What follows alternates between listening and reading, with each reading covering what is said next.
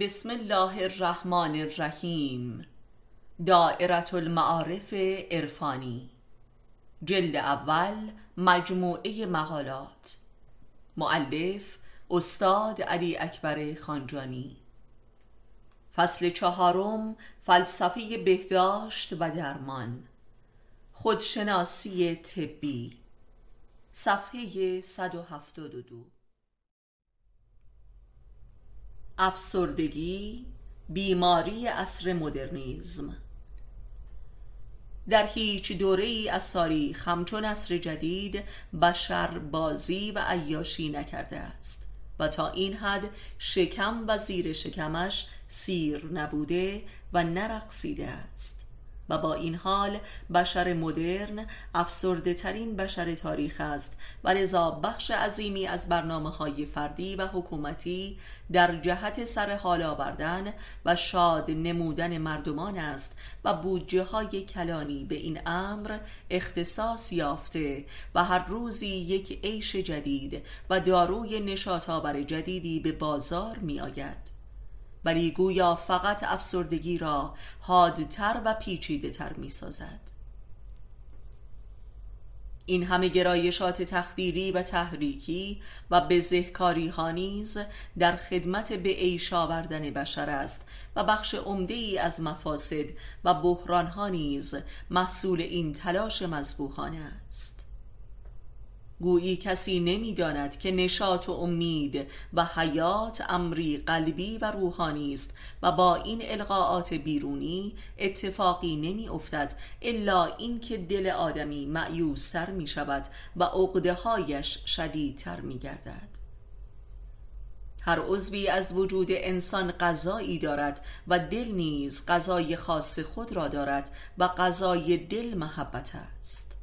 ولذا افسردگی معلول فقدان محبت است و دل انسانها در قحطی به سر می‌برد تا آنجا که می میرد و خودکشی های رنگارنگ آغاز می گردد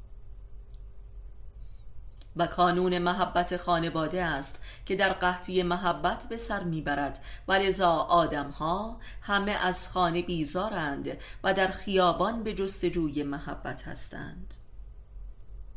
واقعیت این است که آدمها از چشم خودشان افتادند و هیچ کس حتی قادر نیست که خودش را دوست بدارد. زیرا براستی هم موجودی دوست داشتنی نیست وگرنه آدمی ذاتا خودپرست است. پس آنقدر زشت شده که حتی ذاتش هم به او پشت نموده است.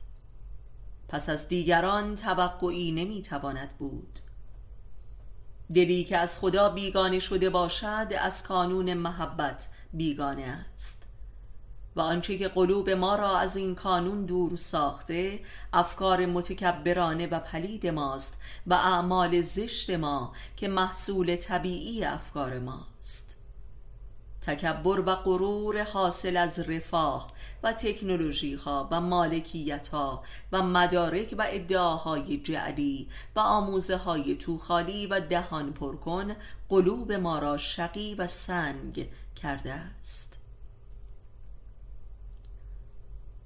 تلویزیون و ماهواره و اینترنت و تبلیغات لحظه ای به ما مجال توجه به دلمان را نمی دهد تا حالی هم از خودمان بپرسیم. و به ناگاه احساس می کنیم که دیگر چیزی در ما نیست و آن نور زندگی است. و آنگاه به جای بازگشتن به خود و اصلاح افکار و امیال و اعمال خود روی به متافیزیک و دعا و نماز و مدیتیشن و جن و روح و هیپنوتیزم می آوریم که بیگانگی ها و دیوانگی های مضاعفند. نماز و دعا برای دلی که مرده مثل فاتحه خواندن بر اهل قبور است. به جای اینکه از راه آمده بازگردیم به تزیین و آرایش مرده می‌پردازیم و یا به جستجوی مقصرها می‌پردازیم که چه کسانی موجب مرگ روح ما شده اند و البته الا خودمان. آری اینک همه امکانات خوشبخت بودن فراهم است. اصولا کسی وجود ندارد که بخواهد خوشبخت شود. زیرا کل دل و جان و روح ما خرج امکانات شده است. اینک فقط اتومبیل و موبایل و کامپیوتر و تلویزیون و آپارتمان ما خوشبخت هستند و لباس های ما. ولی در داخل این فضا دیگر کسی نیست. انسان تبدیل به اشیاء شده است و این یعنی مدرنیسم. یاد آن بیماری افتادم که یک ملاک بزرگ بود و بیماریش این بود که هر چند وقت یک بار کل وسایل زندگیش را جمع می کرد و آتش می زد و با این روش می توانست ادامه زندگی دهد. جز من کسی او را درک نمی کرد